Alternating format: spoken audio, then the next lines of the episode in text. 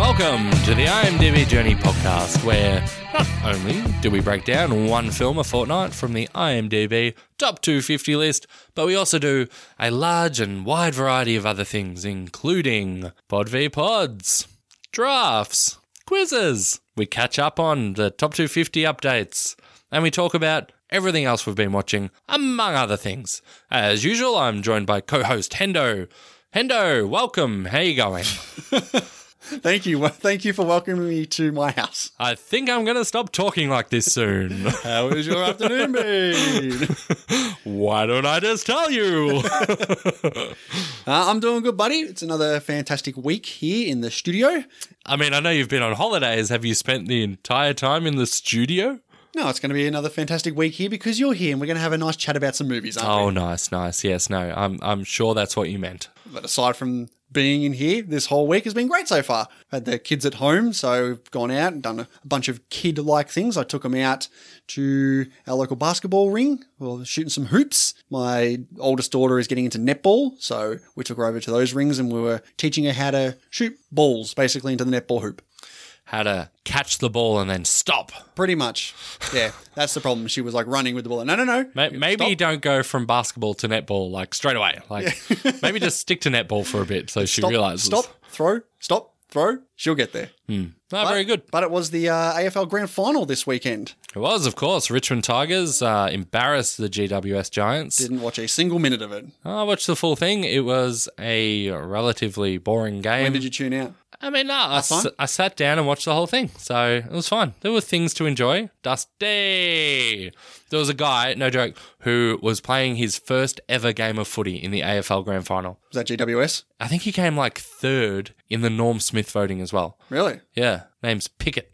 Crazy. GWS? No, Richmond. Wow, really, Richmond? Yeah, for That's- real. What a, what a great first game then. It's incredible. Ah, good on him. What else you been up to, mate? Yeah, really not much at all, to be honest. Just uh, saw some family on grand final day, and other than that, nothing at all. One of those late September weeks, not really much to be doing. Yes, exactly. But we are heading into October, which is the month of Halloween. Now, it's not as big in Australia as it is in America, but you know, we, we do get involved with the old Halloween, especially in regards to horror. And that is exactly what we're going to be doing here. We are part of All the Horror, four weeks of horror related podcast. Yes, of course. So, for the month of October, we're going to be breaking down two horror movies that are on the IMDb Top 250.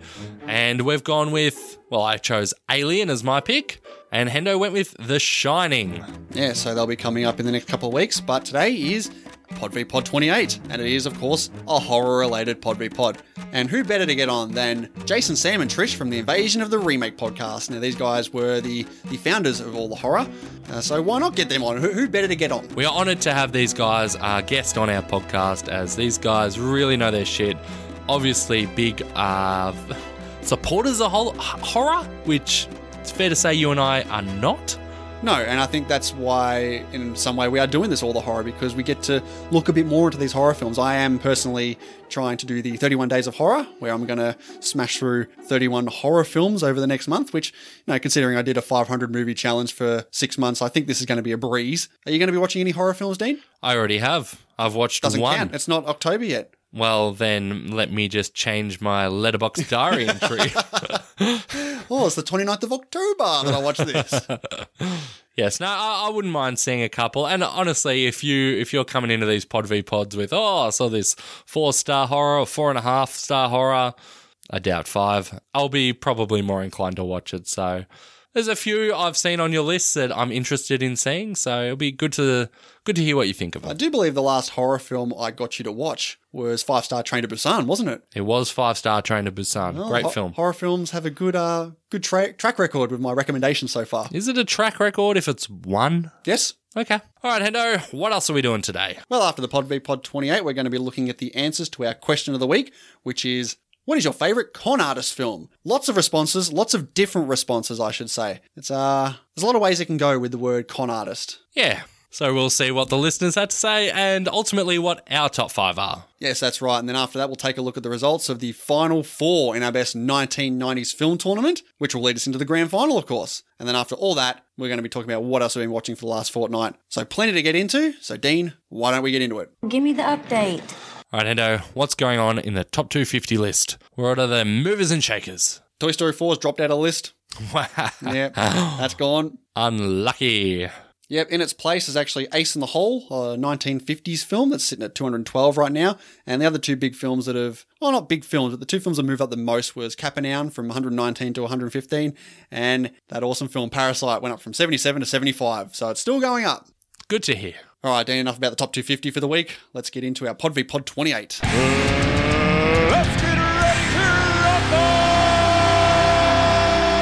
All right, Dean, it's time for Pod v Pod 28, where we have some of your favourite podcasters on for a battle of different movie games. And this week, it is All the Horror Week. This is a big horror themed Pod v Pod. We've got the Invasion of the Remake podcast. We've got Jason, Sam, and Trish. Welcome to the show. Hello. Hey, everybody. Thank you. Hello. Now, not only is this all the horror, but you guys actually started up all the horror. So, why don't you tell the listeners a bit about the podcast that you guys do and about all the horror? Well, I'll talk about the podcast, and then uh, all the horror I'll hand over to Sam because that is that is his deal. Uh, Invasion of the remake. Me and Trish started about Mm-hmm. Oh. four years ago now, a Oh, little yeah, over it was a four while years ago. ago. and we conceived this idea of like comparing movies to their usually shitty remakes Mm-hmm. and then coming up with an idea of well you know rather than make a good movie into a shitty one like hollywood Mm-hmm. normally does let's take some not so great movies and rethink them Mm-hmm. and recast them and remake them into something better because if they're already good why remake them And there were so many of those ones that people had kind of forgotten and cast aside that had that little nugget of an idea that really could be great if you just put enough care into it. Yeah, so we Hmm. alternate weeks and uh, doing the comparisons, and then doing our own kind of fantasy remakes. Oh, Fantastic. Yeah. Um, is there how many of the remakes? Uh, I- obviously, I don't think you can give me a, a solid number, but like, are there any remakes that you've watched and done for the show that are actually better than the original? Uh, we just actually finished. Uh, we've done two in a row. Hmm. Yeah, two in a actually. row. Yeah. We just watched. Well, by the time this lands, it- it'll be out. But we just did the the Out of Towners when we recorded that one, and we all kind of liked the remake a little bit more than the original. And what was the one we did? A Pete's Dragon. Hmm. Yeah. Oh yeah, Pete's Dragon. We did that one as Uh, well. Pete, oh, of course, Pete's Dragon. I, I just listened to that. I know my own answer. so yeah, it does. It definitely does happen. It's it's a rarity, but you know, it does happen. But then it happened twice in a row. How did that? Yeah. And We've done like Yeah. Oscar winning remakes and we still like the original better. Oh, absolutely. there's there's somewhere it's just so yeah, they just didn't really get the original. And then there's other ones where there's also some things where they do it and the ri- the remake really sucks, but they filled in some of the plot holes of the original one. So if you could like, I don't know, mutantly merge them together, it could be a great movie. Fair enough. All right, and what about all the horror? Oh my! All the horror. Um, it was originally an idea, and I threw it in a group that I was. I mean, on Twitter, and I just said, you know, what'd be really cool is if we got a whole bunch of podcasts together, and, and we sort of crossed over and and did a, a podcast every day for 31 days, all horror themed. And then all of a sudden, it happened. Uh, our friend Derek from Work at Work Life Balance said, well, I'll do the admin stuff and then we'll get everybody together and we'll do it. So last year was our first year and we had, I think, 16 podcasts. Uh, I'm dropping multiple episodes, but we had a s- a- at least one horror podcast every, every day for the entire month of October. This year we went bigger. Um, we have 32 podcasts. Um, with 31 podcasts dropping an episode, one new podcaster each and every single day. Um, and some days we have two. I think there's even one day where we have three podcasts dropping. So we have at least 40 some episodes that are going to drop. I think it's 42 Very impressive. um, organized um, by me, um, apparently. Um, it's it's been uh, we're like herding cats, but it's been fun. Uh, we also added um, a writing component this year. We have some authors who are participating, as well as uh, we have a couple art- artists who. Have been rather quiet, so we're hoping to see some stuff from them for all the, for all the horror. Uh, I'm not anticipating a lot from them, but it would be nice if we can get some some stuff. And I really want to make all the horror uh, all about the horror, right? And that's the sort of Yeah, the goal of this year. is- absolutely. Is, That would make uh, sense. Yeah. yeah. So we're we're trying, we're trying. Um, but yeah, we're really thrilled. We have a lot of new podcasts this year. Uh, I think this year is your guys' first year for it, so we're yes, it excited to is. have you guys on Yeah, board happy this to be year. part of it. Um, it's been a, it's been a lot of fun, and I, and it's really fun to hear what everybody comes up with. Yeah, Absolutely. But starting All right. October 1st, but by the time you hear this, it'll be like three episodes left. So you're going to have to go back and listen to all those episodes that have already dropped. Yep, go back and check them all out. Uh, but yeah, follow us on All Horror 18 on Twitter, and there's a Facebook group now too. So if you ha- haven't already joined that group, do so because that one really is all about the horror. We're talking about books and literature and art and all that fun stuff in there too. Nice. All right. Why don't we get into it, everyone? Let's start off with our standard movie quiz, Pop quiz, asshole. except it's not standard because they're all going to be horror related. So, we usually ask the first question, and the way we're going to do it, since there's three of yous, we'll have each of you answer one question, and then the last two will be a collaboration between all three of yous. So, let's see how we go with this one. Almost feels like cheating, doesn't it, Hendo? Well, I, I- I feel like if I collaborate with you on more than one question, you're going to you know, cloud my judgment on the Ah. right answer. So, We have observed that ourselves in listening to your episodes. This could happen. there, there's there was one in the last Pod V Pod actually where you had the right answer and then you got talked out of it. if I remember yes. Oh, Taxi correctly. driver. yep. Uh, yep. oh, that's right. and takes Shaun a of the lot, Dead too. though. There was a, there was one for Shaun of the Dead. You guys talked yourselves out of that one too. But you can see It why happens you all think the it'd be a time. trick question. I totally followed exactly. your logic. So we're counting on that. Yeah, yes. yeah, c- collaborate freely. I could see it happening very easy. All right. Uh, who wants to answer the first question? Oh, let's let's get this out of the way. I'll go first. All right. I think I think this is going to be the Worried. easiest of the five. Just well throwing it out chosen, there. Jay. Oh, there we go. What tale from classic American literature did Tim Burton and Johnny Depp bring to the screen in 1999? Sleepy Hollow. Yeah, yeah, that was way, Way too easy. too easy. I knew that. That was a gimme, guys. I'm sorry. Yeah, first one. First We are on story. the board. We're on the board. I love All it. right, it's always good to start off with a with a point, Dean. Let's see what you can do. All right, here we go. Be kind. Okay, uh, Jay, do you want? To, might as well lead off with the first question too, eh? Okay, I might as well. Um, what is the name of the creature in the basket in Basket Case from 1982? Uh, um, bu- bu- bu- bu- bu- what is it? Bu- Belial? Bing. That's the one. Nice. It is Yes! the one. Way to go. Awesome. Yeah. See, the, I, I wasn't sure they were going to get that one. Nah, that's too Well, I easy. Come on, didn't. make them That was- harder. that was- I thought that was I was pure. kind of counting on one of them not being a horror freak because I, I heard that in one of the older episodes. Oh, wait, neither of us are horror freaks. I don't know how you Oh. got that one. Skill. That's good. I have never even seen the movie, but I, I'm like, oh, I know this one. This one's kind of a good but obscure question. That's a classic tale. All right. Uh, who wants to take the next question? Uh, we'll just work our way around the room. I'll go next. Okay, next one. Thomas Alfredson directed which 2008 horror film? This is one of those ones I'm gonna kick myself when I hear the answer. So long ago. Uh, Texas Chainsaw Massacre. I'm gonna go with it because I can't, I have no idea. No, sorry, it's actually Let the Right One In. I wasn't here for that episode. You weren't. That's right. You weren't, so I the- would have remembered. Yeah, I haven't Remember actually now, seen aren't it. ya? That's what you get. All right, my turn. Let's see if I can take the lead. Okay, I will answer or ask my next question. We'll just sort of work our way around the room again.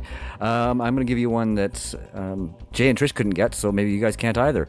Um, which rap star appears in Halloween Resurrection? Ooh. Uh Man, I'm gonna get my my rappers mixed up here. Resurrection. Is it Oh, what is his name? you can see his face, right? This happened to me. I'm getting it confused with um what's that one? Seed of Chucky. Because I just watched that like a month ago. Uh I, I I just Jeez, what is uh Come I, d- I on. don't think it's common. It's what's the other guy who I'm thinking of? Ah, I, I'm I'm so blanking on this guy's name. I'm just gonna say common. Oh, so close, but no, it's Buster Rhymes. That's the bloody guy. That was the, the Ah, noise that damn Jay it. and Trish both made too. It's like we, you know it, but you don't. It's one of those ones, right? Yeah. Like Man, that see was a his tough face one. and his hair, but nothing. Yep. Yep. I, I can picture everything except the bloody name. All right, Trish. I guess that, I guess that means you're up for this one. Yeah, I'm up. Okay. Here we go, and it's uh, I think this might be a lowball here because it's about a remake.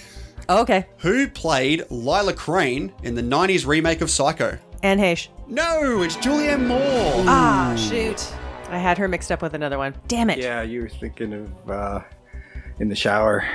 Yep, I Yeah, was. the other one. Damn it! I had one of the people who's in the movie. okay, damn it. See, I should have really thought about that. But at least I wasn't talked out of anything, so I'm okay with that. At least you, at least you guessed it. Hey, I have to kid you guys. a little teasing is good. All right, Dean. Looks like you- looks like you got to extend this lead here. all right, here we go. So this is my turn. Um, what song plays every morning in Happy Death Day? Uh, I have absolutely no idea because I have not seen that movie. For shame. Uh. I think you would like it. It's very good. Do you want to take a wild guess? Ah, I got you, babe, by Sonny and Cher. why'd you have to do that? That's Groundhog Day, which is a very close. You're on the right track. I mean, it does That's what I bear a was lot going of for, the right track. similarities to Into Club by 50 Cent. So, ah, so that was my next pick.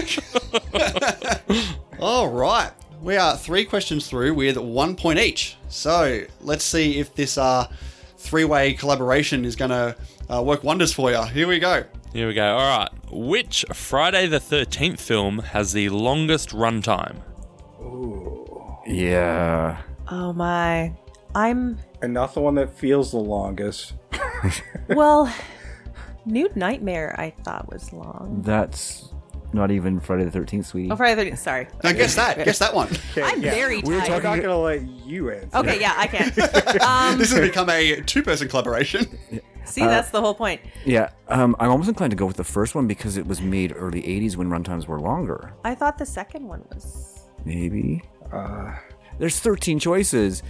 Well, if you said Friday Yeah. Thirteenth, those Jason movies that were It's New definitely Line, not New do York. those count? New York's the one that feels the longest. That's what I was thinking. It does feel very It's a long, but I slog. don't think it's New York. I'll go with you on that, Sam. It just, yeah, I'm, I'm, I'm just going off, off sort of runtime. I'm, I'm willing to go with the original on that. Trish? And I'll, yeah, I'll comply. Okay, we're all going original. The original? No, it's actually Jason Takes Manhattan at a whopping Oh my 100 God. minutes. You're almost there. I can't play anymore. I suck at this. No, you were It right. felt so goddamn long. Way to get talked out Yeah, of it. Jeez, who, who get talked? Who get who gets talked out of these questions and answers? Embarrassing. so ashamed. I talked myself out. of it. yeah. That's- I see, it's not just you guys. we keep telling ourselves this feels so long, but it actually was. See, now your burn is like extra hurtful now because it's come back to us. I know. Oh, I feel the shame Karma is very a deeply. bitch. All right, let me see if I can uh, take this lead here. What do we got? Okay. Um, which special effects artist designed Chucky for the original Child's Play? On One hand, I just think of all these special effects artists you know, narrow it down.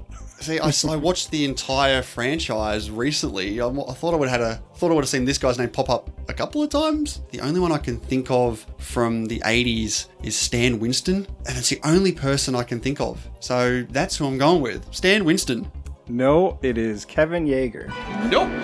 That is a very tough He's a pretty question. prominent effects guy, but probably not not like Stan Winston. Nobody's like Stan Winston. Mm-hmm. Yeah, no, I drew a blank too, guys. Just to let you know, like, like blank glossy eyes. Maybe I thought it blank. was easier because like I've interviewed his wife. And That could be it. Oh, that it's helps. just one of those things. Like I, I asked her more questions about him than her. Jason's asking questions about that he has an emotional investment in.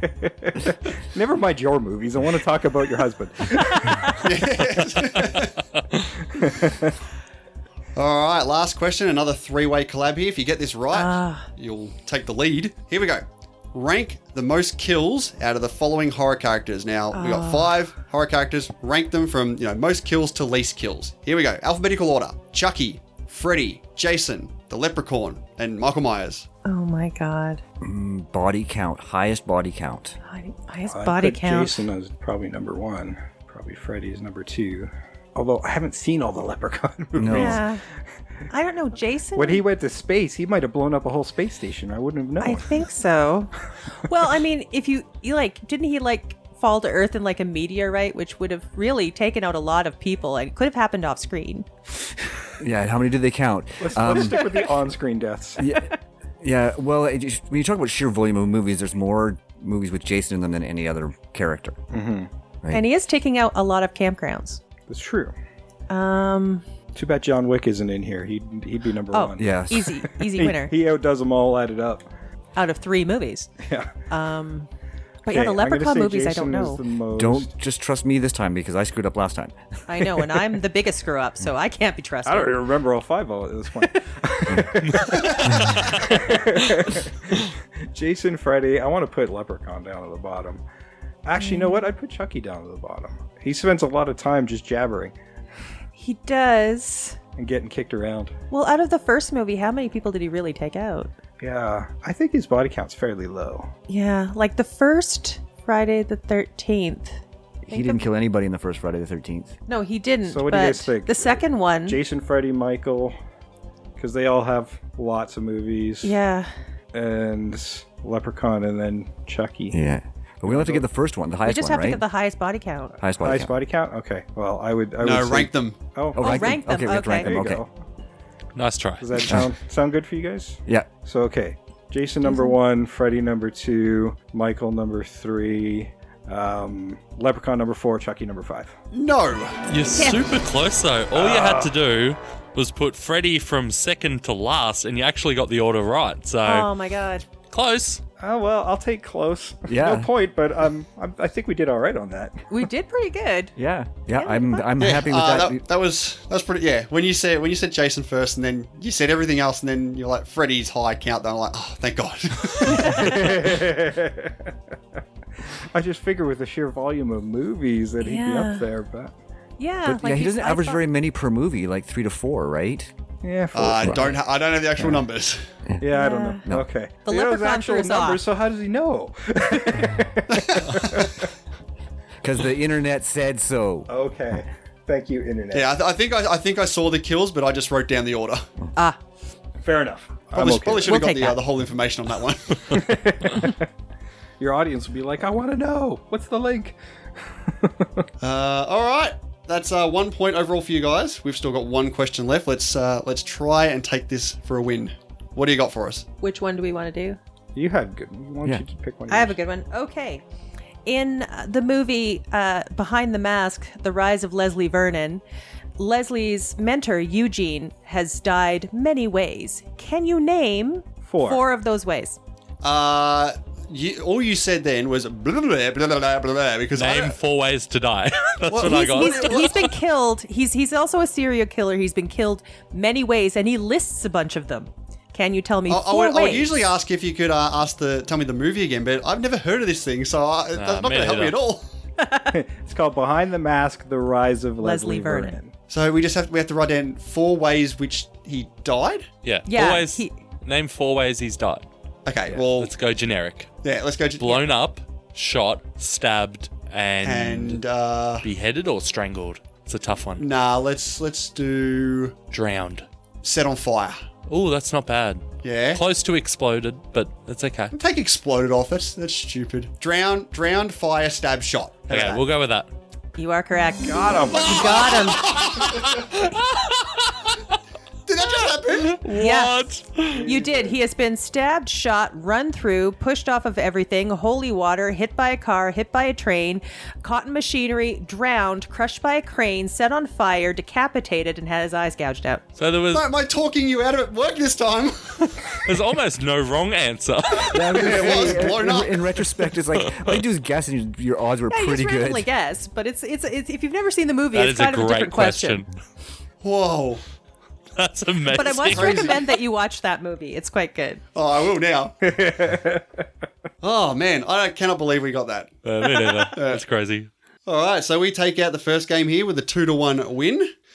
But let's see how we go with our second game, which is, I said, and I quote, and of course, we have five movie quotes each to give, and they're all based on horror. And now I could bet some good money that we will probably get a zero out of five here, but let's see how we go. Now, we asked the question in the first round. We'll take the first quote, and I will take the first quote. Let's go. Okay. Um, I'm gonna start off with a, a really long one here. One day you're out on a boat and you get attacked by zombie fish. they munch at your face like you're the main course at an all-you-can-eat crazy country boy bu- buffet. You walk away, tell the town your story. They think you're mad. Everyone thinks you're mad. You think I'm mad. It happens again. This time, it's not zombie fish, it's zombie Berkeley. But this time, I'm prepared. I'm ready to fight whatever they can throw at me. Still, I wasn't strong enough. The strongest ones are always the last ones left. If that's not me, it must be you. If that was the case, you wouldn't have battled the undead and lived. You'd be the entree at a smorgasbord of brain food. Oh, wow. Can Don't you ask please me to repeat, repeat. that? No, I'm joking. I'm joking. That is not going to happen. Oh man, I, I I think I scrolled through like three to four different films in my head. The more you went on, I feel like it's got something to do with zombies and animals. So I initially thought piranha, and then I thought zombievers. but I, I, I, I just got to go with one of these piranha films, and let's let's go piranha 3D. And no, I don't I don't know the actor, and I don't know the character. Okay, that is incorrect, and I threw you an Australian film. the film is Undead from 2003. The uh, character was Marion, and the actor was Mungo McKay. wow. All right. And I highly recommend you see it because it is amazing. But I have to say, I liked your working. Thank You worked with the program. You're like, this I is was how I like, do it. let's let's throw one from from their home country and see if they get that one. uh, Australian films. Like there's, we, we know like They're not two. the best. Australian horror rocks. Wolf It Creek is so great. good. Yeah. Well, Oh, Wolf Creek's good. Yeah. All right. Who's going to take the first quote here? well, I gave you a nasty one. I'll take the first one. All right, Dean, you've got it. All right. I'll, I'll take my beatings. She wanted me to tell you she saw you dance. She said, when you were little, you and her had a fight right before your dance recital. You thought she didn't come and see you dance. She did. She hid in the back so you wouldn't see. Well, if this was a horror movie and dancing, the first thing I wanted to say is Suspiria. But there isn't that. I don't think there's that much dialogue in the original Suspiria through the whole movie. I've heard this quote, but I can't remember. Oh, I can't help him anyhow. Stood in the back so you couldn't see. I remember that part. Yeah, um, I'm gonna say Suspiria. Um, I'm gonna say this the Suspiria remake, and oh, I don't. Rem- we did that movie too, and I don't remember the actress in that movie. Yeah, Don't beat I don't yourself know. up too I much don't know, because and I it's don't not Suspiria. know. okay. Well, there we go. it's actually said by uh, Cole Sear, as played by Haley Joel Osment, in The Sixth Sense. oh, Yes, where he's talking to his mother. Yep. That's been a where I heard while. it. It's been a very long There while. you go. good one. That was very good. Nice All deep right. cut. Dean, you're up. Are you ready, Dean? I'm ready. Okay.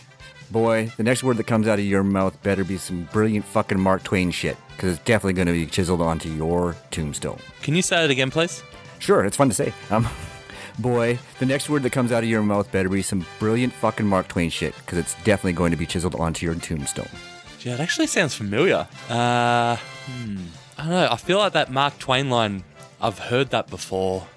Nah, for the life of me, I can't think what it's from, though. Nah, pass. Oh, just say something. Nah, I got. Throw a wild guess out there. Nah, he's done. nah, what is it? it is from The Devil's Rejects, um, said by Otis B.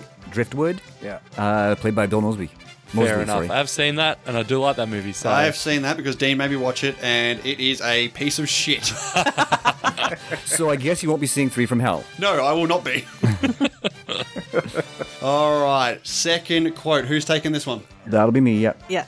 Here we go. You're probably wondering where you are. I'll tell you where you might be. You might be in the room that you die in. Up until now, you've simply sat in the shadows watching others live out their lives. But what do voyeurs see when they look into the mirror? Now I see you as a strange mix of someone angry yet apathetic, but mostly just pathetic.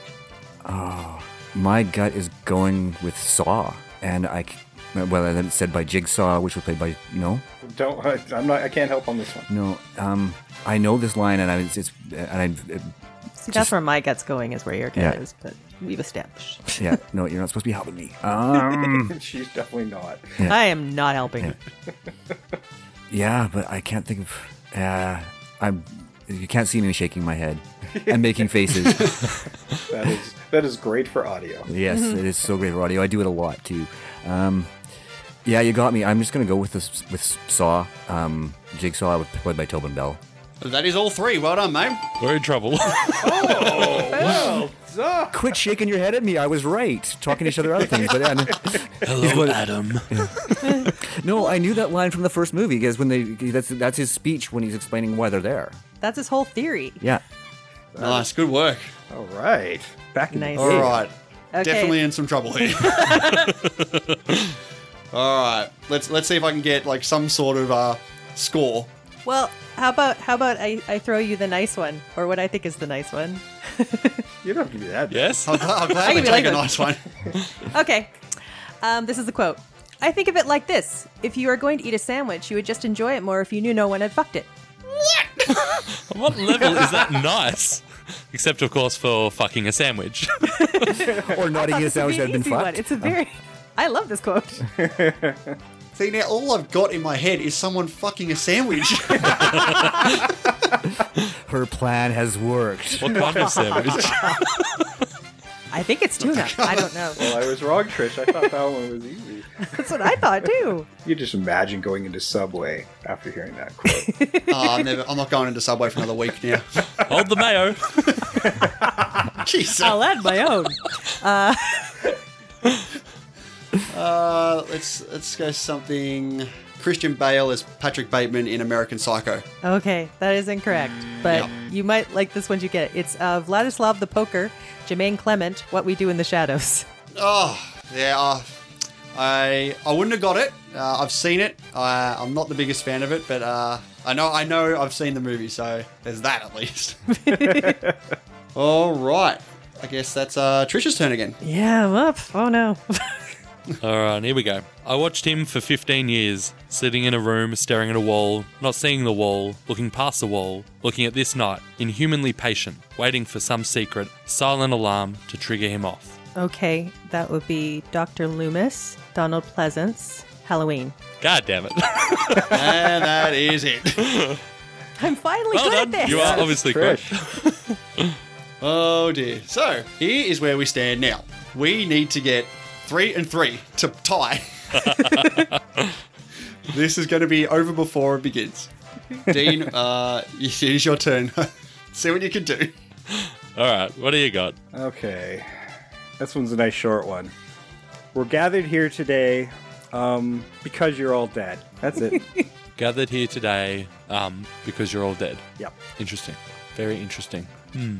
Not ringing any bells. just trying to think of uh, some sort of undead wedding. I will say corpse bride. That's what I was thinking. and I have uh, like no idea with character uh, uh, the priest and no idea who the uh, actor or voice is.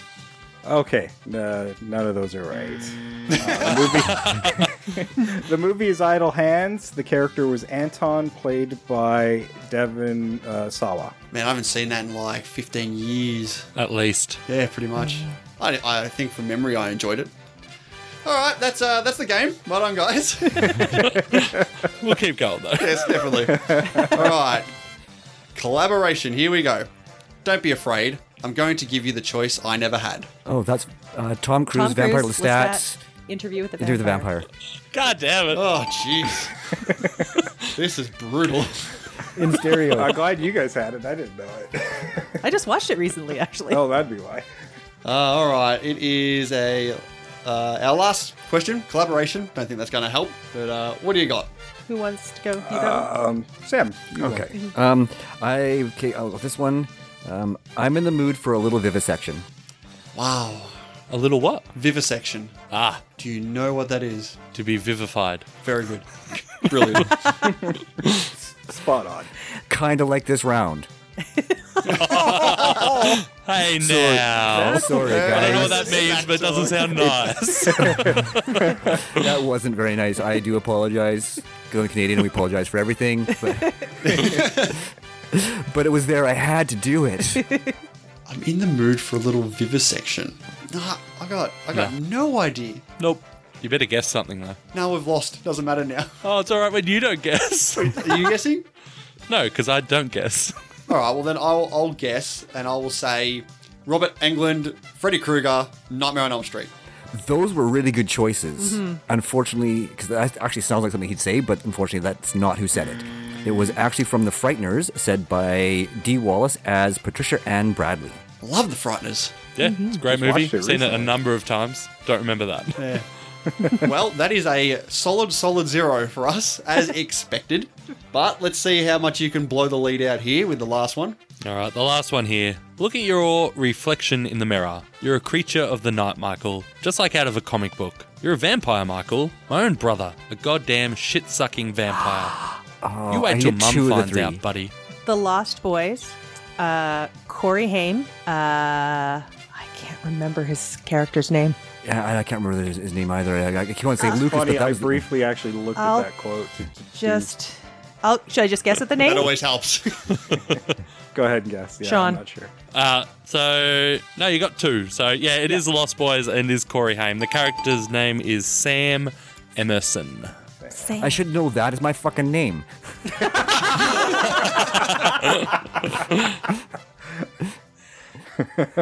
All right.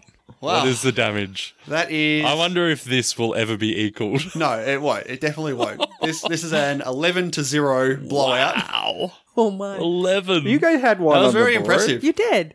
On the first round. in the first round. Oh Yeah, but you're talking about Oh, this okay. round, I yeah. thought this was yeah, totals. they kicked our butts in the first Oh, game. no, no. Glad it's not total. Yeah, that's a pretty good round. I thought we were going to get trounced on that. Round. I, that's what I thought. Nah, that's that's a very very No. impressive score. We watch a lot of movies. That is one point apiece heading into our final round, which is how we like it because we get the listeners to decide who's going to win this Pod v Pod because it is time for our movie draft. Now, we always let our guests decide what the theme is going to be, and obviously it's going to be horror related. So, what have you gone with? Well, we went with comedy horror to kind of keep the some of the fun in the horror. Fantastic. Definitely my, my, ki- my kind of horror. Yeah. And there's there's countless numbers of them. So yes. Absolutely. Now, as or, as always, we let you guys decide if you want to take the first pick or if you want to pass it off to us. well, we've heard your show, so we'll start. Okay. wise. All right. And who's going to take the first pick? Uh, go ahead, Sam. Okay, uh, so for our first pick, we're gonna go with I think John of the Dead. Damn it. Yeah. There's always that glimmer. Maybe they don't pick it. Oh, that, that was definitely the number one for me as well. all right. That's why I wanted to go first. All right. It's uh, back to us for a pick each. Uh, Dean, you can go. All right, I will take Beetlejuice. Good one. All right. Okay. All right. Over to me. Uh, let's see. I'm going to go with Evil Dead 2. There it is. Nice, great pick. Nice. Excellent. All right. Two picks for you guys. Who's going? Go ahead. Okay, Trish. I'm going first. Uh, Army of Darkness. Ooh. Going for a little uh, Evil Dead battle there, are we? oh, yeah. We had that one planned out. We'll take which one they don't. Pretty much. All right, next choice. uh, I'm gonna go with Gremlins. Okay, not bad, not bad. These uh, these lists so far are shaping up quite nicely. Dean, what's our third one? Uh, I will take. I'll take Zombieland. Cool. All right, I'm all right with that. Oh, you're gonna have to be. I know. My pick. Ah, man, I've got I've got two two that I'm thinking of. One I like, one I don't. I f- and I feel like both of them are pretty pretty popular. I'm gonna I'm gonna go with what we do in the shadows. All right, that's four for us, three for you guys. So two picks for you guys, all collaborations. So go for it. Have at it. Well, I think we all we've kind of got this all mapped out. Um, guys, you want to stick with our number four? Yeah. I think. All right, we'll go with uh, Cabin in the Woods for number four. That was the one I- other one I was thinking of. uh, but yeah, that's actually because we had what you do in the shadows as, our, as sort of what we would like go for number five. So yeah, we were kind of in the same spot. It's like they're pretty close together. Nice. Mm. But all right, last pick so- for you guys. Okay, uh, American Werewolf in London. Wow. All right. Didn't have that on my list, but um, I don't know. I haven't seen it, so I can't judge. You haven't seen it? I have not seen it. Did he just say he hasn't seen it? You You must just see heard it. You know he does. It hadn't. I know, but I, I, I, it makes me sad in my soul that he hasn't seen it. Oh, there's so many horror films I haven't seen. I like. Uh, I'm surprised I managed to get one point in the qu- in the trivia. We, we do have kind of a weird unfair advantage because every Yeah. October w- we've done this three years in a row now. We watch like a horror movie a day we've never seen Yeah. before. And then we'll actually do a couple of specials about that in November, and we each do it. So we, we don't even know Yeah. which ones each other are going to watch. So The advantage is on display with that 11 to 0 blowout, I'll tell you. All right, our last pick here, collaboration. Dean, what do you- what's your thoughts? Uh, do, do, do, do, do. What do you think of the Lost Boys? I haven't seen it. Cue, the, cue it. Where is it? No, sh- nothing. They don't care about the Lost Boys. There you go. It's a good movie. It is a good movie. Uh, yeah, it's not as b- bad a miss as, as American Werewolf in London. Sorry, it's just Yeah. not. I'd say for horror comedy, one that sticks out to me is Tucker and Dale versus Evil. It's Ah, very funny. I I got you to watch that. Yeah, very it is funny. very funny. We, we had a little bit of an argument about where it was going to place on our list. Because we do like it. So I'd actually choose that over Lost Boys, only because I've seen it. What do you think? Yeah, I'm not a huge Lost Boys fan either. Um, so we'll go with uh, Tucker and Dale versus Evil. Fair enough. I like that pick. It's a great choice. Yeah. It is a great choice. Yes, It's and it's the actually funnier funnier of the two. than Lost Boys. Oh, yeah. Yes, absolutely. Trying to lean into that comedy part. if you're going for soundtracks, Lost Boys, obviously, but Yeah, if this was a Obviously, soundtrack naturally. battle. All right, let's take a look at these teams. You guys have got Shaun of the Dead, Army of Darkness, Gremlins, The Cabin in the Woods, and An American Werewolf in London. And we've got Beetlejuice, Evil Dead 2, Zombieland, What We Do in the Shadows, and Tucker and Dale versus Evil. I, Uh, I kind of want to vote for their list. If I, if I see a new Twitter Twitter account like Dean, Can you check who voted? ah, ah, I don't even want to look at that. I see some people I, I thought I'd have some faith in. Like, see them vote for other teams, I'm like, that's it, you're done. Friends off. That's right. Unfollowed. All right. As usual, this is going to be a blind movie draft. So by the time this episode comes out, we will know the results. But thank you very much, guys. It's been a great, great fun here. Even though I'm not a big horror guy, I still enjoyed it thoroughly. I think I think we learnt something We today, did. Hendo. We definitely did. I need to watch more horror. We are idiots. And no, the- you're not idiots. You just haven't been exposed. Yeah, th- uh, that maybe we're a little scary. There's a little darkness in our souls, really and playing that's with fine. that horror theme.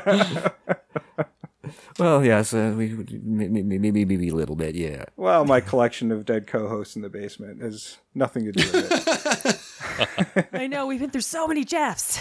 yes, we have gone through a, a, a metric ton of Jeff. They're like the red shirts on Star Trek. Yeah. All right. Before we head off, why don't you tell the listeners where they can find your podcast? All right. Well, we're in a ton of different places. You can uh, follow us first on uh, at Invasion of Remake on Twitter. We're also on Facebook and Instagram, of course, under Invasion of the Remake. Um, you can email us with suggestions, questions, comments on our show to invasion of the remake at gmail.com. And you can find us in a ton of different places. We're on Apple Podcasts, Stitcher, Google Play Music, TuneIn Radio, Player FM, Blueberry, iHeartRadio, radio.com, Radio Public, and even Freaking Frickin' YouTube. YouTube. Nah, definitely endorsed by us. It's a great show. And check out all the horror content from all the different varieties of uh, contributors we got going. It's going to be a good one this year, I think. Well, It was a good one last year, but it, but I think it's going to be like spectacular this year. And hey, you got um, t shirts on sale for a charity. Oh yes, Oh, yes, of course. yes. I've Why don't you plug that? I, I forgot to plug that. Yes, so yeah, go to T public sorry, T public slash user slash all the horror. There are six different designs. All proceeds go to Scares That Care. Uh, so yeah, go grab yourself a t-shirt. Lots of designs to choose from, and the T public stuff is pretty good quality for the price you're paying. So yeah, go Absolutely. get one and support and support some families in need. Too easy. All right. Thank you very much, guys, for coming on and having a good battle here. And we'll uh, talk to you soon. Thanks Thank for you having very us. much, guys. Thank you so much. All right, Dean, it's time for. Answer my question! The question, jerk! where we asked you, what is your favourite con artist film? Now let's take a look at the fair bunch of the responses on Twitter that weren't either of our number ones. First one here from Mackenzie Lambert, Bowfinger. Friend of the podcast, TJ says Blue Streak, baby. What? DJ, go on, mate. He must be joking. I don't think he is. TV worth watching says The Counterfeiters, outstanding film based on Operation Bernhard. Never heard of it. Me neither. Uh, F1 Everything podcast says The Wolf of Wall Street. That's a good pick. It is a good pick. Here's one from The Goods. Damn it, I gotta shout out Pool Hall Junkies, one of my favourite com movies of all time. Walkin' was gold! Yeah, good pick there. Big pool hall junkies fan. Yeah, I remember seeing it back in the day, and I mean, instant three stars for Walkin'. Fair enough. Uh, every movie has a lesson, says Rounders. Oh, there's a good pick. Rounders. That was uh, the movie that got everyone into poker. Great movie. Jake Kaler says The Sting, no doubts. Low Carb Monster 8 says Jackie Brown. Good pick, Jackie Brown. Good choice there. Blade Runner Reno D says the talented Mr. Ripley. Ooh, another good pick. This is going a lot better than last week's. Haven't seen it. Haven't seen it. Haven't seen it. Haven't seen it. Dudes, Ilyasova says The Handmaiden. And I saw that when it first came out. Haven't gone back to see it, so I think I think I liked it when I watched it. I liked it. It's weird. Definitely weird. Scott Phillips says House of Games. Haven't heard of it. I only heard of it as when I was looking through this list of quote So- unquote con artist films. Looked it up. I'm oh, Don Cheadle, I believe. Sam at the Movie Reviews in 20 Qs podcast says, I'm going to go for the purest version of one, Paper Moon. Have you seen that? I haven't. I've heard of it. I've heard of it as well. Good times, great movie, says Matchstick Men. I think you got me to watch that a couple of years ago, and I was surprised at how much I liked it. Really good movie.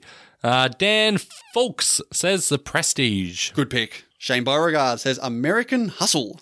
Ian Willis says The Producers. I don't know which one he means, but I haven't seen either. Me neither. Positive reviews only says Logan Lucky was a hoot. Saw that last year, no, tw- 2017. I think that came out, and I thought it was fine. Tony says Double Indemnity. You seen that? I don't know. You Maybe. don't know. You can't remember. Saw a lot of old movies for a bit. It was definitely one of those films in that rush of top 250 films I watched in one go. So I know I've seen it, cannot remember a single thing about it. Probably not, actually. Probably not. Jessica says The Third Man. So all I remember from that film is that little smirk that Orson Welles gives. All right, looking at Facebook page now from Tom Powell. Catch me if you can. It's a good choice. Same here from Ryan Udding, Lockstock, and Two Smoking Barrels. And we're not going to mention any of our patrons because all five that put in a response were some variation of our number one. So well done, guys. They know us too well. But thank you very much, everyone, for putting in a response. But Dean, let's get to our top five con artist films. Now, Dean, you're not going to do a random top five here and then say that the whole thing was a con and do another one, are you? I would love it if you would not try to make jokes because they are always, always terrible. What's what's what's weird is that wasn't a joke. I thought I thought they could have very easily you done this this number one film is this bogus thing like oh Conjure it's actually this.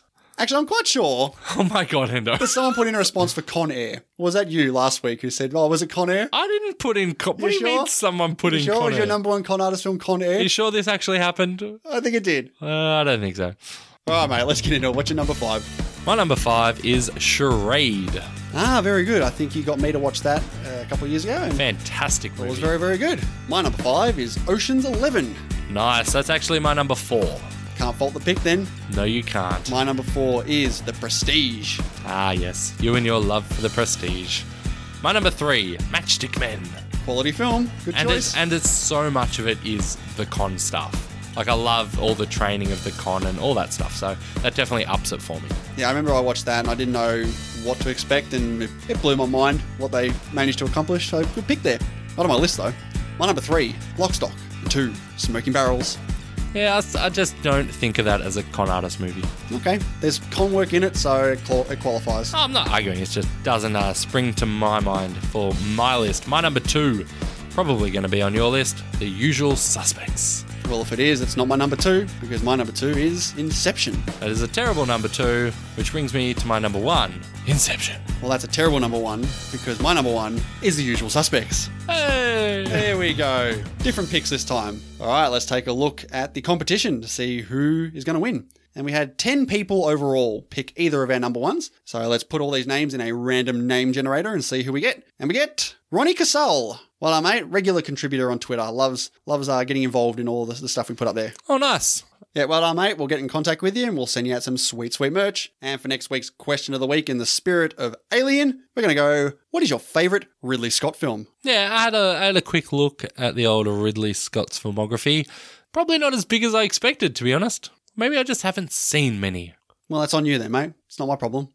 you better have a top five. Oh, I've easily seen over 10. I just, I don't know, Ridley Scott, I just thought I would have seen heaps, but no, apparently not. No, five's enough. That's all you need. There's this tournament. Let the tournament begin! All right, Dean, it's time to find out who's getting into the grand final of our best 1990s film tournament. First match here. It happened. Jurassic Park takes out Fight Club 65%. Doesn't surprise me at all. And the second match, god damn it. uh, Goodfellas up against Pulp Fiction, and Pulp Fiction won it with 58%. Goodfellas, though, had a very good showing, I must say. It did. It was uh, quite close for a long time, but no, 189 votes later, and Pulp Fiction is a winner. And that is our grand final. The number 33 seed, Jurassic Park, takes on the number 3 seed, Pulp Fiction. I honestly think Jurassic Park will win this. I hope it doesn't. Me too. I hope it's Pulp Fiction, but we'll see. But regardless, next week you'll get a new film to watch from me, as I've already won this bracket tournament. And in saying that, our current director film tournament we have going on on Twitter is the Alfred Hitchcock tournament. And by God, this guy has made a lot of bloody films. 56 films in this, bracket. This is crazy. That draft board you made up was ridiculous. I'm looking at them going, I don't even know what this film is. I mean, how do we how do we do a bracket tournament between us? Do we just like point our finger at "Hey, that, that one's going to win? Let's move it move it down till we get to the point where it's like you know the four films that we know we will be in the top four. Oh, come on. You're exaggerating. We know more than four. No, the four that we know will be in the top four. Oh, I don't know. Well, then I'm don't going to win. know This, how- I'm going to win this tournament. Then I aren't I don't know how the draft is set up, that's all. Is it set up so that North by Northwest, Psycho, Rear Window, and Vertigo are going to be up against each other? Do you not know how a seed tournament works? Are they the four, the one, two, three, four seeds? They could be. you don't even know.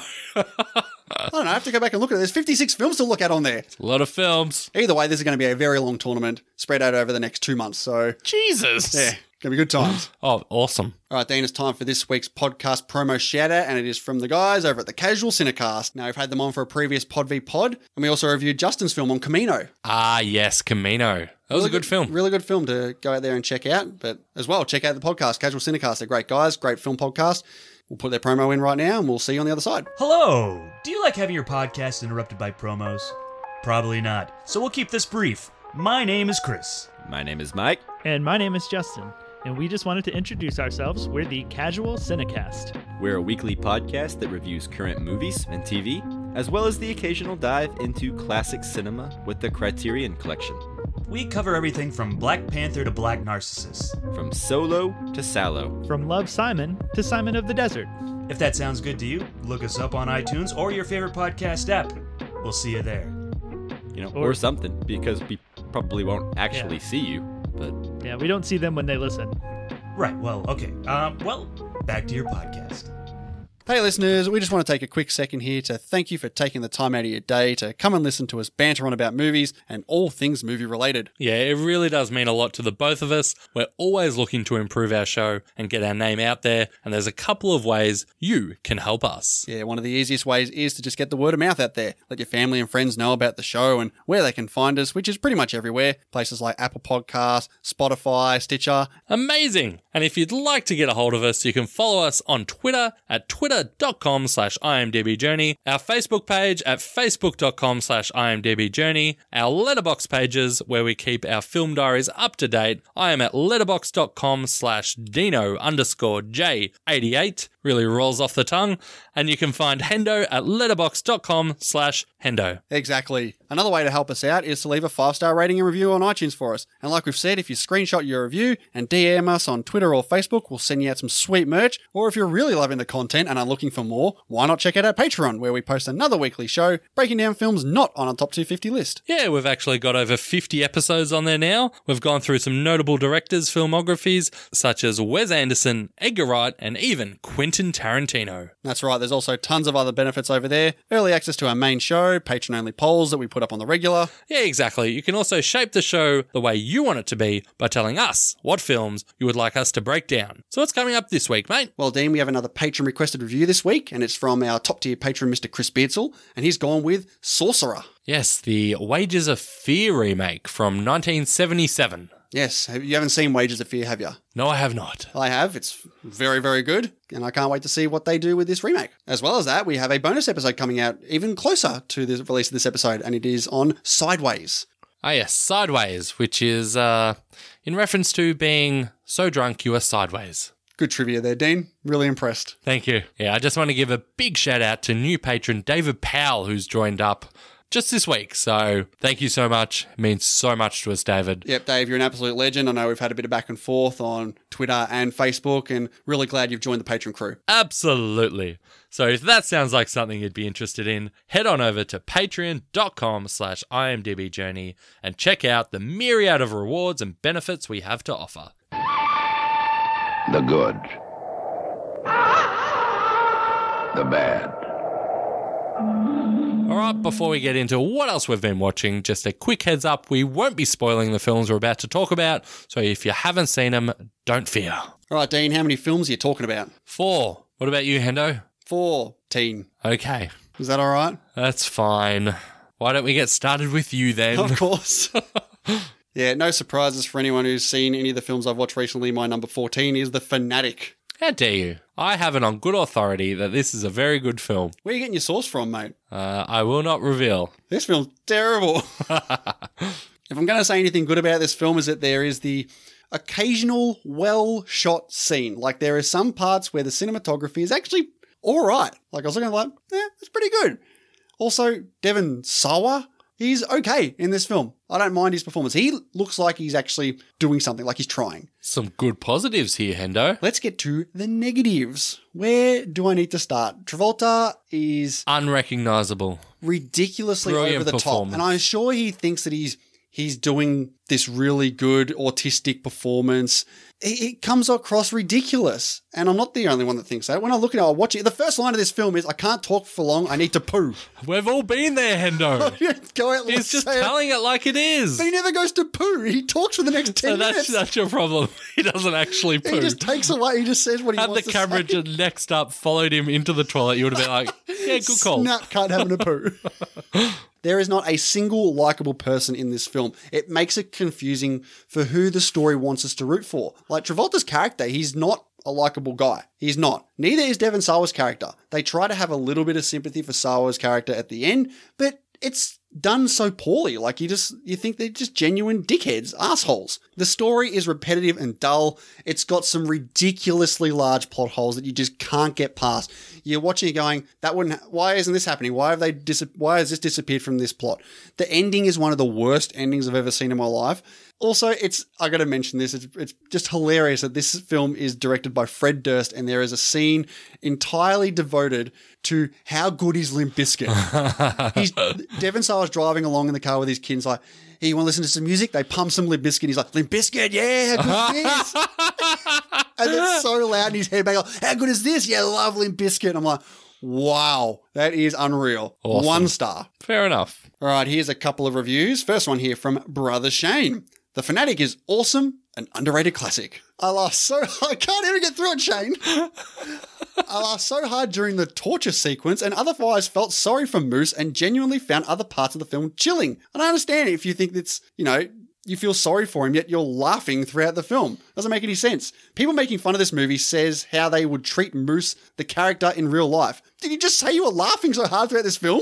I don't know. I haven't seen it. Here's one from the Real Feels podcast. This film gets one and a half stars from me. It had a somewhat good start, however, there was no talk of what disability or condition that Travolta's character of Moose actually had. It really fell short with the plot and completely took a left turn at the end, way out of the blue. Ray Hughes has it short and sweet, absolutely terrible, new career low. And our last one here from Jeff Hammer. The fanatic, in my opinion, is misunderstood. People tend to think that characters are awful. It's up to you if you think that or not. I have compassion for both characters. If that's problematic, then okay. But I see the events of this film as a tragedy. Nobody handles an autistic man properly. Okay, fair enough. I'm glad we all have our different views on this film. On to my number 13 is a Netflix documentary called Hello Privilege, It's Me, Chelsea. And this is Chelsea Handler. Do you know who Chelsea Handler is? No. some uh, talk show host, I think, from America, co- comic stand up, going around and trying to find out about uh, white privilege. Is she black? No, she wants to explore how white privilege impacted American culture and the way it benefited her own life and career. How come she had it so good, but other people didn't? Okay. Is this a noble effort from her? I th- I think she thinks it is. I didn't see it that way. Like a, th- a good thing about this film was, I guess, the existence of it starts to generate some sort of discussion about the subject, but the problem is Chelsea Handler, for starters, I can't stand her. Second of all, she is annoying and delusional in this film or this documentary. There is a line thrown at her where she goes to a discussion about white privilege and she gets up and mentions what she's doing and someone says to her i'm really embarrassed to be here with you because this is just another example of your white privilege you get to get out and do this and it's spot on it doesn't make any sense it's one and a half stars fair enough my number 12 shaft I don't get this. So they've remade the movie, or is this a sequel to Sequel. the old Shaft? sequel it's about shaft's son And it's called Shaft. yeah as well as the 70s version shaft all right let's mention a good here you, you gotta love it when that theme song kicks in i love that song Shaft. Yep, that boom, boom, boom, boom, as the as the bass goes, fantastic. There are also some meta jokes in there that are okay. Like there's a scene where Samuel L. Jackson's Shaft has a, yeah, Nice. he has a whinge that someone compares him to Lawrence Fishburne. No, I get it. Oh, okay, I'm just waiting. I just you had a look on your face like you didn't know what I was Oh, talking I, I about. thought that there was go- that was going somewhere, but that's it. Okay. well, I don't like this film, so I can understand your reaction to it. The bad for this is I feel like everyone involved in this film probably hasn't lived past a day in uh, 2019. Have you seen the old Shaft? No, I haven't. Okay. Me neither. I just maybe that's why you were so lost in this film. You haven't seen this film. You don't even know what I'm talking about. Just trying to contribute. There's a lot of jo- there's a lot of jokes in this film that are very like, ooh, I don't know if you can be saying that shit anymore. Plus, it is just generic action. It really has nothing to go for it at all. It's uh, two stars for me. All right, here's some reviews from the Movie Drone podcast. I got shafted out of an hour, 52 minutes of my life by this. Impressive. Yeah, it was really good. Another one from Paul at the Countdown podcast. Way better than I expected for a Netflix film. I suspect that it's mildly amusing comedy, and Samuel L. Jackson's shtick would have lost some of its luster on the big screen. I'm glad I didn't go see this at the movies, I'll tell you that. So this was released at the movies. I think in America it would have got a limited release before it goes on Netflix. Like they're Okay. doing a lot with they're doing it a lot with these films these days. All right, that brings me to my number eleven film, which is another Netflix film, Between Two Ferns, the movie. hey, I saw that. Oh, did ya? Yes. All right. Because I've watched a few of the Between Two Ferns um, little YouTube clips. That, Yeah, I went Zach- back and watched a couple before I watched this film. Yeah, I think they're pretty good. Yeah. Uh, I'm, I haven't, you know, gone back and watched everything. Like, I'm not in love with it or anything. I've just, I've seen a few. It's and they're- Galifianakis's like it's his humor, it's his awkward humor that Yeah, makes there's it some, funny. There's some funny moments there. This film, yeah, it's it's not that funny. Like Zach Galifianakis is not that funny when he's not interviewing people. Exactly. That's the best part of the film is the interviews. No, the best part of the film is the credits where they're bloody doing bloopers from the film. Yeah, okay, and that was fair enough. hysterical. Yeah, the end credits upped is it. fantastic. That upped it at least half a star for me. Fair enough. So I, I give this two and a half. I also give this two and a half because I just believe that the story they put in between these interviews is just nothing. Oh, yeah, there's no story. It's it's not good at all. Two and a half. Got a couple of reviews here from the cinema guys. Between Two Ferns, the movie, although it had its laughs, it was about an hour too long. The concept works well as short bursts, but as a full film, the joke gets tiresome by the end. And lastly, here from the Rough House podcast. The Between Two Ferns movie would have been a better use of time if it was just 90 minutes of the web show edited together. The narrative did nothing for me. The gag reel over the credits being the best part of your film is not a good look. That is very true. Yeah, right there with you. All right, Hendo, top 10. What do you got? Number 10. Late night. Ah, saw that last week. You did. You didn't like it, and I also didn't like it. Yeah.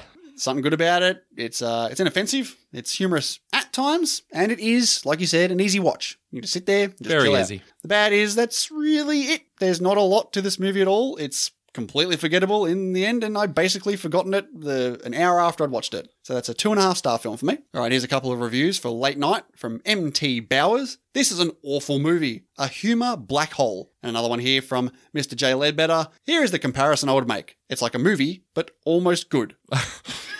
Okay. All right, that'll bring me to my number nine film, which is Amazing Grace. What's that one about, Hendo? It is a behind the scenes documentary about the recording of Aretha Franklin's best selling album after it finally shed the light of day more than four decades after it was shot. Big Aretha Franklin fan, Hendo? Not really. I like some of her music, but I saw this got very high ratings, so I thought I'd check it out. And behind the scenes documentary is a bit of a stretch. This is essentially just a concert, and it is a gospel concert. It is Aretha Franklin who's gone to record her album that she did at a gospel church, and it's basically the concert. There's a couple of small little behind the scenes shots. But other than that, it's a music concert. So really, you have to be a big fan to enjoy. You the have to movie. be a massive fan of not only Aretha Franklin, but gospel music. And as a music concert, it's fine. Aretha Franklin, she obviously has amazing voice, and that works well. But the bad is, it's not a movie, it's not a documentary, it barely qualifies as either. I'm not a fan of church music or gospel. The movie just didn't end up appealing to me. I was hoping for some more behind the scenes of what was going on in that time, but no, it wasn't. So two and a half stars for me. Spewing. All right, Hendo, you're number eight. Another Netflix documentary, The Edge of Democracy. Again, I heard, I saw great ratings and reviews for this film, or this documentary. And it is a political documentary about the exploration into the complex truth behind the unraveling of two Brazilian presidencies. And while I do like the subject matter, as it is quite strong and really opens up your eyes to the problems with other countries and governments that they have, who rules, and the issues with power that all these other big, strong countries have, as a documentary, it's based, it's quite standard. It's there's nothing spectacular about it. Probably even a little bit below standard. So not really worth your time. Two and a half stars. Fair enough. My number seven film, Legally Blonde. I hadn't watched it before. Have you seen it? Yeah, I think I've half seen it a couple times, Half seen it a couple of times. if you know what I mean. No, it does have its moments of genuine lighthearted fun. Uh, it's inoffensive, and Reese Witherspoon is, I think, pretty good in the film. yeah, she is good. Yeah. I mean, she's born to play that role. Absolutely. The bad part of it is, I think it's just a pretty throwaway film overall, but I still enjoyed it enough to give it three stars. Okay. And that brings me to my number six film, which is another Netflix documentary called Rolling Thunder Review. Now, that's not even the end of the title. There's a colon, and it says A Bob Dylan Story. And that's not it, by Martin Scorsese.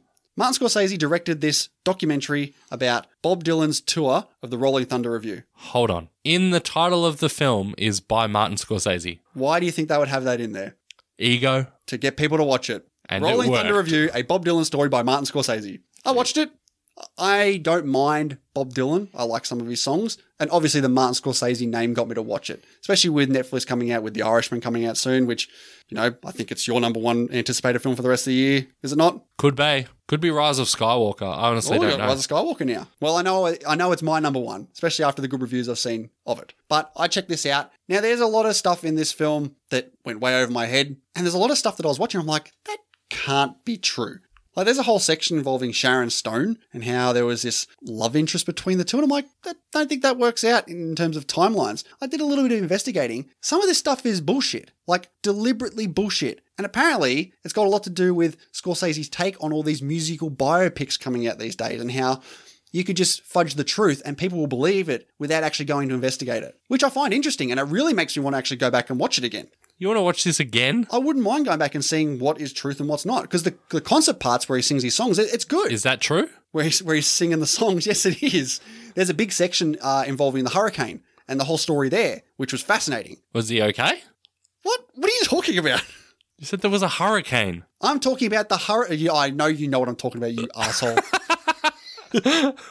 anyway, this is a pretty good documentary. I'll give it three and a half stars. All right, here's a review from the Short and Sweet Film Reviews. Scorsese's 19th documentary is almost always an entertaining piece of filmmaking, and yet a head scratching one, a revisionist history of that fabled tour in an era of political and social upheaval that parallels our own modern discord. Three and a half stars. All right, we'll get to you soon, mate. We're pretty close. My number five. It's another documentary. Man, I got into my documentaries this last fortnight. This one's Blackfish. Oh, yes. I did see that you watched this about the uh, killer whales. Yes, at SeaWorld. Ochras? Sounds about right. You don't even. You just watched a documentary on watched it them. like two weeks ago. you don't know what they're called? Okras, yeah, I think they're called okras. Okras? Whales.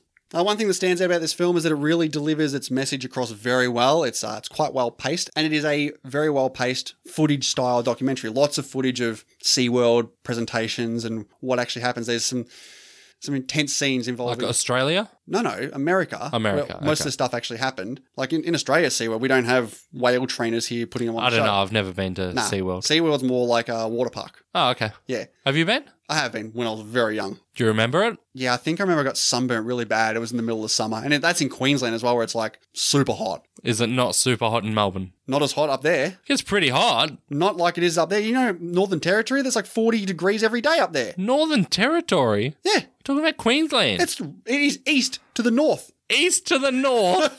What are we, Game of Thrones? you don't even know what you're talking about. What do you mean? Queensland is east of Northern Territory. How hot's it get? there were times when I was when you go there, especially in the summer during at Surface Paradise, where it gets up to 40, 40 degrees. We get over 40 in Melbourne. very rarely. But it happens. But not as often. What do you just. Let's just get back to the bloody review, shall we? I guess the bad point of this, it definitely makes me not want to go to another SeaWorld style park like this. But in saying that, that's probably actually a good thing that I don't want to go see these types of shows anymore. So for me, three and a half stars. Sounds good. All right, number four, Hendo. What do you got? My number four is Shocker, a Netflix documentary.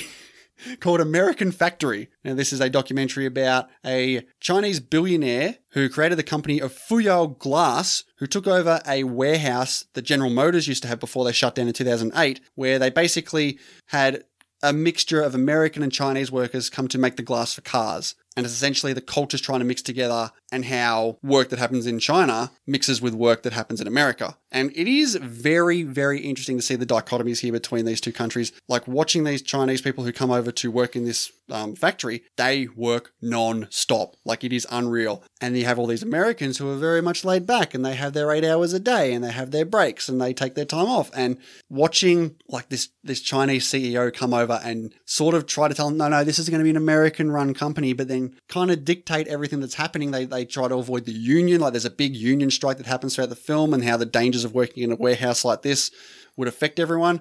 I think it's fascinating how coming from someone and you'd see this too as like a, from a management perspective and you have like the higher management who is barely at the place you work coming and go, yeah, we need to fix this, this, and you're the one in the store at the time going, it's really kind of implausible that we can do this. Like this is kind of a minor thing.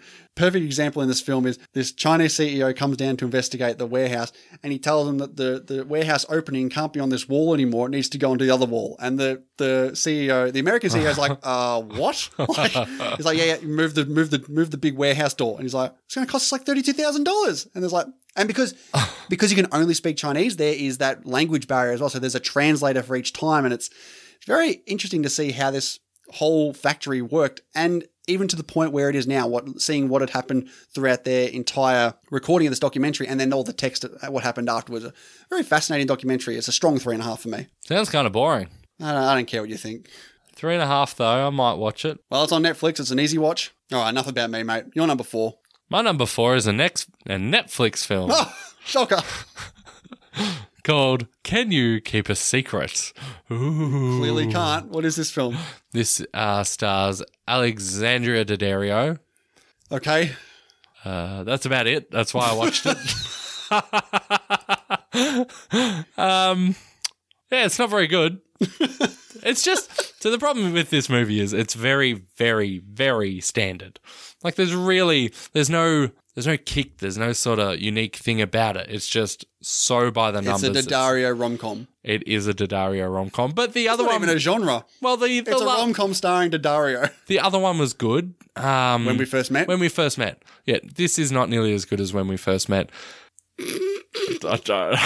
You are struggling to find something good here. Well, no, I mentioned Daddario. That's that's the good. That's the good. The bad is it's just so generic. It's but again, it's a super throwaway, easy whatever watch. So I'll give it two stars. Okay. Your number three, is it Hendo? It is my number three. My number three is Her Smell. Ah, yes. Starring Virginia Madsen. I think the person you'd want to say is Elizabeth Moss. Yes, Elizabeth Moss who has won a lot of awards of late. She is kind of the it girl at the moment. She is, and she puts on pretty amazing performance in this film. Now, I it took me a long time to finish this film, right? Because I remember watching the first half of this movie and maybe 50% because of this film, 50, 50% because I had to do something else. That's about what half is, yeah. Yeah, I turned it off. And I remember speaking to you a little while ago, man, like, I don't even know if I want to finish this. Oh, Like, you were ragging on this film, something I was chronic. like, this. I was like, bro, calm down. It I can't don't be that think you bad. said that at all. I think you're on your phone like, huh? it's like, why are you talking to me? We're not recording. Who are you? no, but I thought I think I remember we had a discussion online at some point about do you do you watch a, a movie all the way through regardless of your opinion of it so far? Like do you ever turn off a film? And my opinion is no, I don't. So I wanted to watch the end of this and holy shit, I am so glad that I did because because while the first half of this film, yes, it is in your face. It is so extreme. You're you, you sort of get nauseous about what you're watching. Once that cuts the second half when you get this very quiet, somber, amazing acted character by Elizabeth Moss in a scene, in a specific scene that almost put me to tears, man. Like it is. That's big from you. It is crazy to see the development that her character goes through from the start to the finish of this film. That the first half of this film complements this second half of this film so much so that you can go back and watch this now, understanding where they start and where it ends up finishing. So, this is a four star film for me. High recommend. I will consider watching it. All right, here's a couple of reviews for Her Smell. First one from JD at the In Session Film Podcast. Best film of the year so far, in my opinion. That's big, that's big. And another one here from Rezando Nawara. For me, it's Alex Ross Perry's magnum opus, not only because it has a strong performance from Elizabeth Moss, but also because of the way Perry permeates his recurring theme of self absorbed behaviour is something he's never done before. Great review. All right, mate, your number three is Between Two Ferns. So okay. back to you. All right, top two. My number two is Midsommar. How long have you two been together? Just over three and a half years. Four years. Really? Yeah. what do you think? It's like another world. Tomorrow's a big day. Is it scary?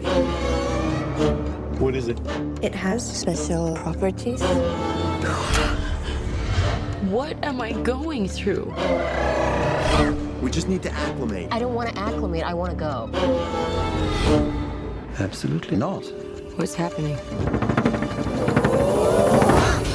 Soma. That's also on my list. yes. Midsommar, hey? Finally got around to watching it. What do you think of it, mate? Hmm. Yeah, Midsommar. Ah, uh, loved it. Absolutely loved it. Me too. I think Ari Aster just directed the shit out of this film. It's rare that I watch a film and I go, man, the direction's incredible. Not just the direction, but the cinematography. Yeah, the cinematography is good, but there are scenes and transitions here where, like, one shot in particular where there's a car driving towards. Oh, and it goes upside down. And it goes upside down. Trip me out already. Incredible. Yep. Incredible. I love how you get that because this is there's a lot of tripping out, a lot of drugs in this film, yep. and the way the effect they use for that it's subtle. It's great. Yeah, like but you it's, are it, right there with them. It's not like psychedelic colors and No. it's full on in your face. It's just like it's a normal shot, but things will be moving a little. Yep. and you sort of look at you like, Is that me or is, that, the, yeah. what's going on there? Is it Did I? Did that Am just I tripping move? out? Like it's a really great way of showing, you know, these effects of the, the these trips on these characters. And This- the characters I really like. Like in particular, obviously the main character. Florence Pugh. Yep. Do you know her from anything? Gee, I looked her up. I have seen her in something else, haven't I? Yeah, fighting with my family this year. Yes. Yeah, Sure. She was sure. Sure. No idea. Is that a movie? Um, I saw, I saw, yeah, I did see that movie. Um, no, this film, it's really bright. Like the whole movie's really, really bright. Which is great because it shows that for a horror, you don't need it to be dark to be a horror film. Like this Yeah. is genuinely nerve wracking and and it's tension tense, filled. Yeah, tense, very tense. The ending, there was some bits that got a bit weird for me. Maybe a little too weird. I thought this was a pretty great analogy for like a like a, in terms of a horror theme, to- a toxic relationship. They, they, these two fir- these two main characters in Florence Pugh and Jack Rayner, they are so well developed that it works well throughout the film and where their their action their individual actions where it takes them to their to the end of this film, which we're obviously not going to spoil. The the fact that it's a horror film, it's not in your face. Like there's no there are some moments that are in your face though. Yes, when you see violence, it is quick and it is visceral, but it's not jump scare levels No, of no, horror. no. There's no jump scares No. in this. It In is- fact, I'm not even sure there's anything scary about this. It's just unsettling. Yes, absolutely. But I loved it. I, I like it more than Hereditary.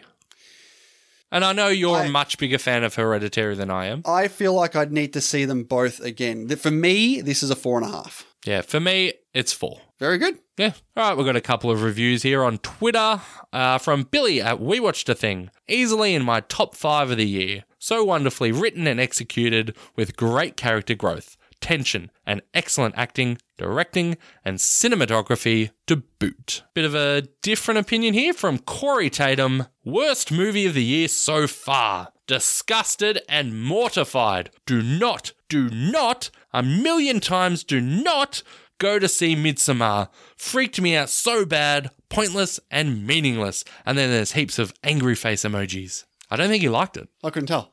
Pirate Scott says best film of the year. Matt Neglier at the next Best Picture podcast says absolutely loved it. Cannot wait to see it again. Dan at the Netflix and Swill podcast says I don't have enough characters and I don't want to leave a brother Shane length review. I'll simply say that this movie is incredibly done and incredibly effective. One of the few movies that made me revisit my life after watching. Damn. That's a that's a strong movie then for you, Dan. All right, we did get a ton of reviews for Midsommar. We can't get through them all. So last one here from Ryan L. Terry, Ars Gratia Artis. That's fantastic Latin, my friend. Thank you. Is the best way I can describe Midsommar. This is the type of film that reminds us of the power of the moving image. It's like a work of art in a museum that confronts the viewer with thought provoking imagery that elicits a plethora of interpretations. Nice. Very nice. So, yeah, that was my number two.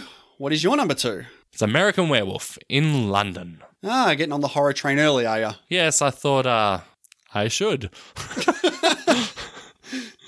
Yes. Um, American Werewolf in London. So it's, I mean, I don't think I'd seen this before. It's an old movie. It's a good film. Yeah. It is a good, good film. Obviously, the special effects are great. And obviously, even if you haven't seen this film, I've no doubt that you've seen the transformation, which is incredible. Yeah. Like, even by today's standards, it is incredible. The character, like the main character, is really good. He's got a friend who's okay.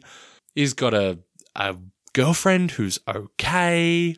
But really, it's just him. Like, you just want to see him and how he interacts with, you know, his newfound situation and the people of the town, really. Like, people are trying to deal with this problem and work out what they can do.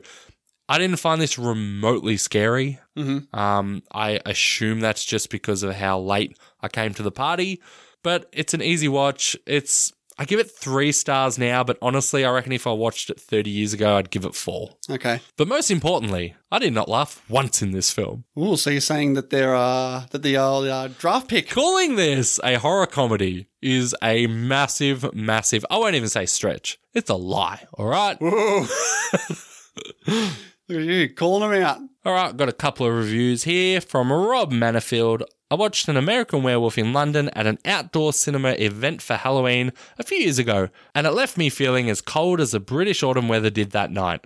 Just as it gets interesting, it just ends. A shame, as I normally love 70s, 80s horror flicks like this. And lastly, from Julio at the Contrarians, here's a quick one for American Werewolf in London. It ends just when it was getting interesting. Oh, made my uh, anticipation for a little bit deflating there. Look out for that ending, Oh Hendo. no!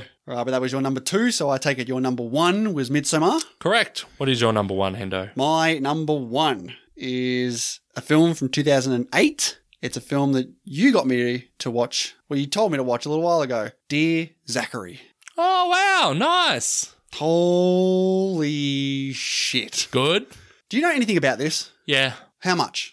Uh, I don't want to say because it's probably borderline spoilers, I think. All right, well, I'll keep it vague as well. I I saw the trailer for this, and it gives the general premise of the documentary, which was fine.